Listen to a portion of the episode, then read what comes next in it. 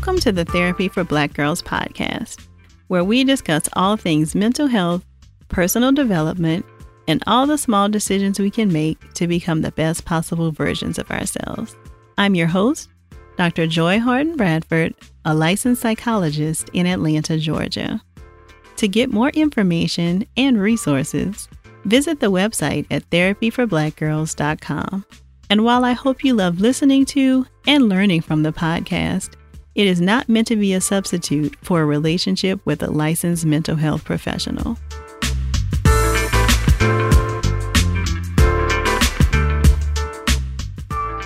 Hey, y'all. Thanks so much for joining me for session 24 of the Therapy for Black Girls podcast. So, if you follow me on social media or if you're a part of the Therapy for Black Girls Thrive Tribe on Facebook, then you know that I'm a huge fan of the HBO show Insecure. Um, you may have heard my recaps with the Extraordinary Negroes podcast. Shout out to them. Um, so I'm just a huge fan of HBO Insecure. I think that it highlights a lot of issues that 20 and 30 something um, black people deal with um, and a lot of the things that I typically see in therapy sessions when I'm working with clients. So I just think it's a very cool show. Um, I, I enjoy some of the concepts and really what I love most is that it sparks such conversation. Um, and so I think important conversations that we need to be having. So I'm a huge fan. So, you know that I had to give you an episode of my thoughts about the finale, um, and it definitely was quite the show. So, we got a 45 minute episode this week to end off season two. And first, I just think that the entire show is shot beautifully, but it felt like, in particular, this season finale was just shot incredibly beautiful.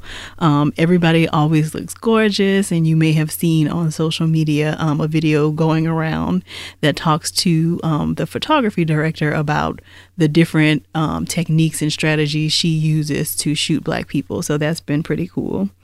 Um, I also really enjoyed the way they framed the episode in terms of 30 days with each of the three main characters.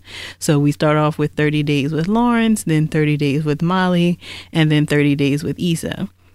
And I think it really highlighted like how connected our lives are even when we don't know it and really highlighted um, how scenes can look really differently depending on your vantage point. So the episode was called Hella Perspectives because depending on who you were in this narrative, the scene played out very differently. So I thought it was very cool that they had um, started out with a marathon that and you didn't even know that they all were in attendance and they obviously didn't even know that they would be all in attendance but then you see them kind of making eye contact subtly um, or not not eye contact but they would see each other without the other person seeing them. So i thought that that was really cool a really playful way to kind of start off this finale. So I've watched the episode twice now because it felt like it was that good, and I felt like I needed to um, really kind of pay more close attention to some of the things that were going on and really wanted to kind of highlight um, four different things that I have been mulling over that feel like some key lessons that we can take from this episode to really kind of apply or at least discuss in our own lives. So, the very first one was Molly goes back to therapy. Yay! So, you know that I have been itching to see Molly back in the therapist's office. Um, if you listen to our earlier podcast episode with Esther Boykin, you know we did a mock therapy session with what it might look like if Molly did actually go to therapy. So, I'm very excited that she actually did go back to therapy. Um, we see in one of the early scenes that she is back in Dr. Pine's office, and it looks as if that it looks as if this has um, her first session since we last saw her. Um, you know, she made the comment that she felt like Dr. Pine was getting all in her business and kind of projecting things onto her, which I don't think was accurate, but completely valid for her to feel that way. Um, so it feels like they picked right, picked up right where they left off in terms of discussing how Molly was shoulding all over herself. So that's a playful little term we kind of throw around um, when clients come in talking about all of the things that should be happening in their lives as to as opposed to what actually is happening in their lives. And my friend and colleague Annie Wright, who is a psychotherapist in Berkeley, California, um, wrote an excellent article that I will link to, of course, in the show notes. You can find that at therapyforblackgirls.com backslash session 24 um, about two steps we can take to stop shoulding on ourselves. So make sure you check that out. So the therapist and Molly are exploring her feelings about Quentin um, not being the type of guy that she should be with. He's not typically who she is attracted to. And the therapist challenges her to kind of consider getting out of the should and consider living in the could, which was a cute little therapist catchphrase. Um, and I didn't realize it the first time I watched it, but when I rewatched it, I realized that the very next scene that we see is the scene where Molly and Quentin end up sleeping together.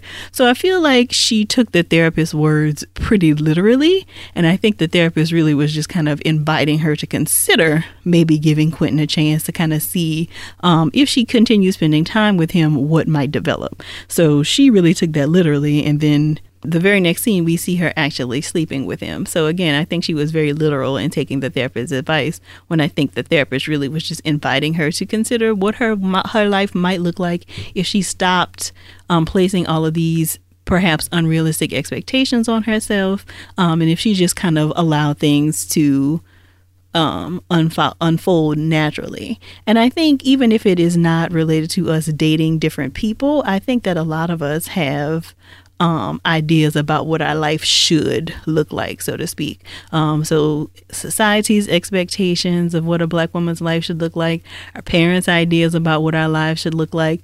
And I think a lot of times we don't actually um, sit with ourselves to discover what we actually want. You know, so we kind of have this either invisible or visible, sometimes we have actually written it out, um, plan for our lives and don't really kind of check in to see where did this plan come from? Is this something that feels true to my core or is this something that I have developed because it is what should be happening for my life? So I think we can learn that lesson from this scene and this interaction with Molly and Quentin and the therapist in that um, to challenge ourselves about what are the shoulds we have in our lives.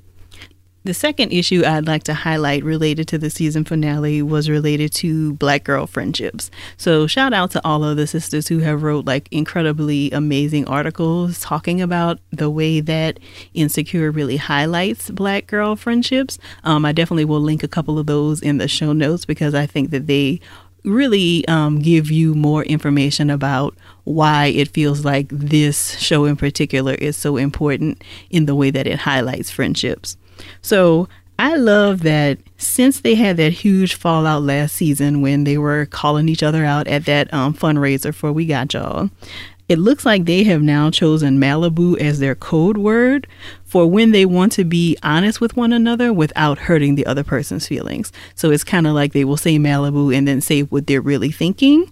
Um, and I think that that fight that they had last season happened in large part because they had been sitting on hurt feelings and observations about one another that had not been shared. So they have this fight and then they just kind of unleash all of these thoughts and feelings that they have been holding to themselves. And it feels like they aren't holding on to these thoughts and resentments anymore, and instead are using Malibu to mark when um, they have something to say in the moment that they seriously want the other person to consider. And I think that this is actually a great strategy. And those people, those therapists and clinicians who do couples work, um, probably use interventions that are similar like to this. So the whole point is that um, you want to say things in the moment when your feelings have been hurt by a friend or a partner. You don't want to let months and months go by where people are offending you or crossing boundaries with you and you don't say anything. So, saying things in the moment is much more effective than having a silly fight about something completely in, unrelated and then unleashing months worth of wrath and wrongdoings that you have been collecting related to your friend or your partner. In the field, we call this kitchen sinking. So it's like when you have this fight, you just throw everything into the kitchen sink, which is not at all effective because then you lose focus of what was the the main issue, like what was really going on today that you wanted to discuss. So it's not fair. It typically is not effective for you to just kind of throw all of these different things at your partner when you're upset. It's much more effective to actually stay focused on what the infraction is that day. So having a little catchphrase like Malibu, now that probably won't be your word, but you can come up with something that works for you and your friend or your partner. Um, having a little catchphrase allows you to kind of slow down the conversation, to stop in the moment, and really be very intentional and immediate in addressing your feelings. So I thought that they did a very nice job of highlighting, especially in this episode, um, black girl friendships, um, which was also really nice that we saw kind of towards the end. Um, it looks like they or Issa probably has discovered that she will not be able to afford this Morocco trip that they had been planning. So then Molly um, kind of decorates her apartment in this elaborate Morocco theme and has, you know, food brought in and decorations and things like that to kind of have a little piece of Morocco in the home. Um, so I thought that that was a nice kind of fitting way to kind of see us um, sending them off for their friendship in this season finale. So, the third issue that I wanted to address related to the season finale that I think we can apply to our lives, or at least think more about, is the lies we tell ourselves about closure. So, the scene that you saw with Issa and Lawrence in the kitchen, this is what everybody dreams about when they say they want to have closure after a breakup. And these, this is the thing that Hollywood does really well, but the rest of us not so much. So, typically, real life closure conversations, if they happen, don't look as eloquent and um, put together and balanced as this one did. So typically, when we are saying that we want closure, it's just another excuse to see our ex who we're really not over, and it usually ends with everybody naked. So when we say we want closure, we're typically looking for this other person, our ex, to give us permission to move on. And in the case of Issa and Lawrence, it did look like they both felt better after the conversation and were able to move on to the next stage of the relationship being over. So at the very end, you see um, she gets a friend request from Lawrence again. You know, so it feels like they had this conversation. They both were able to kind of share how they um, felt like they were wrong and different things. And then it feels like they were able to move on. But I wonder what happens if the convo hadn't happened? And what if the combo doesn't happen in your life? Um, and I saw a lot of people comment about feeling triggered by this particular scene just because either you have had a similar conversation or you wish you had a conversation like this to kind of get some closure on a relationship. And so, how can you get closure if you don't have an incredible writer like Issa Rae scripting out a scene like this for you? So, you can create what I typically call your own closure ritual. Um, so, the first step in this would be to write a letter addressing all the things you wish you could say to your ex. So, in this scene, we saw them both accept responsibility for how they thought they could have been better in the relationship what about um, you want to talk about what about the ending of your relationship can you accept responsibility for? So we saw them do a pretty good job of accepting responsibility for the different ways they may not have held up their end of the bargain in the relationship. So you want to think about in your own relationship what in what ways did you not show up or do what you maybe needed to do to keep the relationship moving. You also want to discuss how you felt wronged in the relationship and anything else you would want to say to your ex if you could have this conversation with him. The trick with this letter is to stay focused on what you would like to say. I don't want you to get caught up in what the other person might say, etc. This is an opportunity for you to get your thoughts and feelings out. So stay focused on you.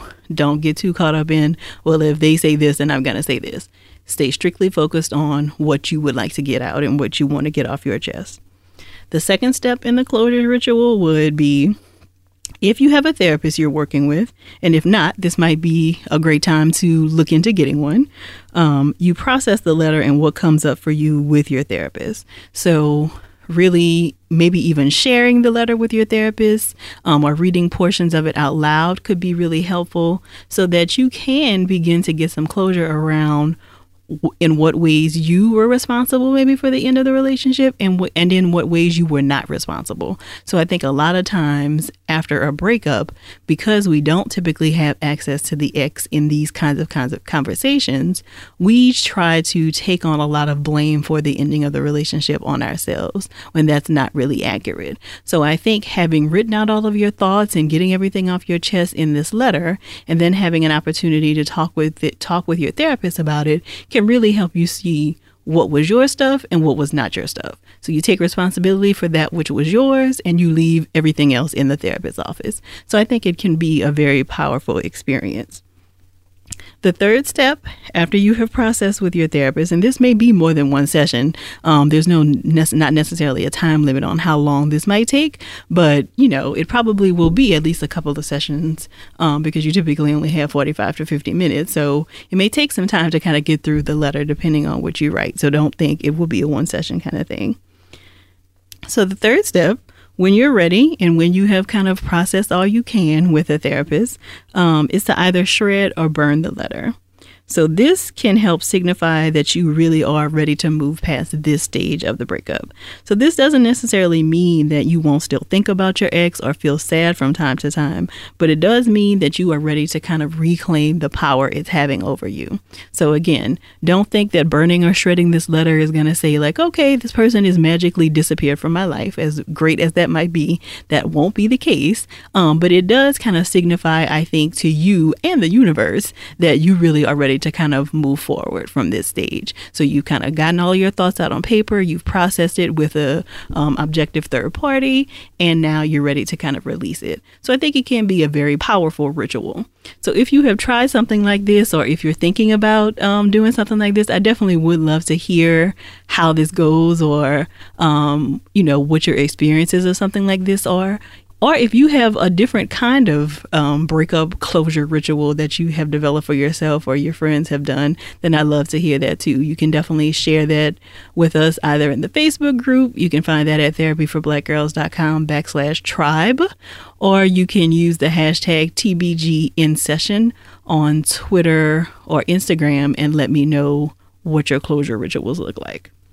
And then the final scene that I had to absolutely talk about um, was the flash forward scene. So I think that this scene had all of us pretty deep in our feelings, um, myself included, because it was um, a classic Issa dream sequence. So you see her imagining what it would look like for Lawrence to propose and then for them to get married and get pregnant and come home with their new baby. So all of this kind of flashes right before her eyes. And I think that it was um, pretty poignant to me and stood out to me, especially because it feels like it was very relevant to what I discussed in session 16 of the podcast. So if you haven't listened to that one, then you definitely want to check that one out after this one. I'll link it in the show notes so it's easy for you to find. Um, because when I talked about still holding on to your ex because of what they represented, this is what I meant. So we saw like this 10 second depiction of what this looks like. So sometimes we will hold on to a relationship, not necessarily because it's good for us or because it's what we truly want, but it's what will check off these boxes and things we think our life should look like. So we get caught up in envisioning what the future looks like. We sometimes miss thinking about whether this person is actually a good partner for us. And I think it was particularly relevant because it really highlighted many of the reasons why we have trouble letting go of our ex after the relationship is over. Now, personally, I still don't really think that Issa and Lawrence make a great couple, at least based on what we've seen. Um, but they do have a lot of history. They really love one another, as you heard them share, and they're comfortable with one another. And I think that's what often keeps us stuck in relationships.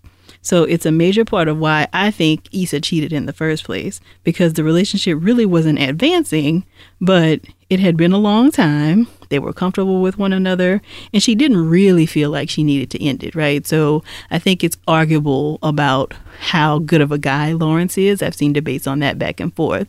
Um, but I don't think there is any denying that they had a lot of history and were very comfortable with one another. Like in each of the scenes where we've seen them together, besides that fight they had last week, um, we've seen them kind of continue to playfully banter with one another about like the Frank Ocean pillow and what happened to her wall um, when he was there waiting for the couch. So it's it's clear that they still have a connection with one another, um, and so it feels like nothing was necessarily really wrong. And I think that's why she didn't end the relationship. And I think if we're honest with ourselves, a lot of us have found ourselves in situations like this where nothing's really wrong, but nothing's really right either. So I do think that this scene in particular can kind of challenge us to um, think differently about how we're showing up in relationships or to kind of reflect on what has happened in the past. So, minus the cheating, I think that breakups like Issa and Lawrence that happen even though you both still love one another are sometimes the hardest to get over. And I think it's a good reminder that sometimes we simply need to love other people from a distance because it takes more than just love to have a fulfilling relationship and for a relationship to really continue to work. So, those were my thoughts. Those were kind of like the highlights that stood out to me in the scenes and interactions that I thought were most applicable to um, our own lives and things that kind of give us fodder for discussion and reflection. But I would love to hear any thoughts that you have, any scenes that felt particularly poignant to you that you want to discuss more, um, we've already had a pretty lively discussion in the Facebook group. So if you want to jump into the Facebook group to share your thoughts, I would invite you to do that. Again, you can find that at therapyforblackgirls.com backslash tribe. That's T R I B E. Um, so we can continue having that conversation. But if you don't and you want to just share your thoughts on social media, you can find us at on Twitter at therapy for the number four B girls, and you can find us on Instagram and Facebook at therapy for black girls. Um, and make sure that you use the hashtag TBG in session. I'm definitely really interested in hearing um, your reflections about the episode because, like I said, I think that it was a, a, really strong episode, and I think it still left us with a lot of questions, but I do think that they tied some things together nicely. So you will notice that I didn't talk very much about um, the whole situation with Molly and Dro and the situation where we see Issa um, knocking on Daniel's door at the end um, because I feel like that could go like a lot of different ways. But definitely, we can have some of those conversations on social media or in the Facebook group if you're interested. So please remember that if you are looking for a therapist in your neck of the woods, then you can um, look in our therapist directory. You can find that at therapyforblackgirls.com backslash directory. And if you are a therapist and you would like to share your information with the hundreds of black women who are looking for a quality therapist in their area, please make sure to check out therapyforblackgirls.com backslash being listed. Again, all of this information will be included in the show notes. So I'm absolutely looking forward to hearing your thoughts and looking forward to continuing this conversation with you all real soon. Take good care.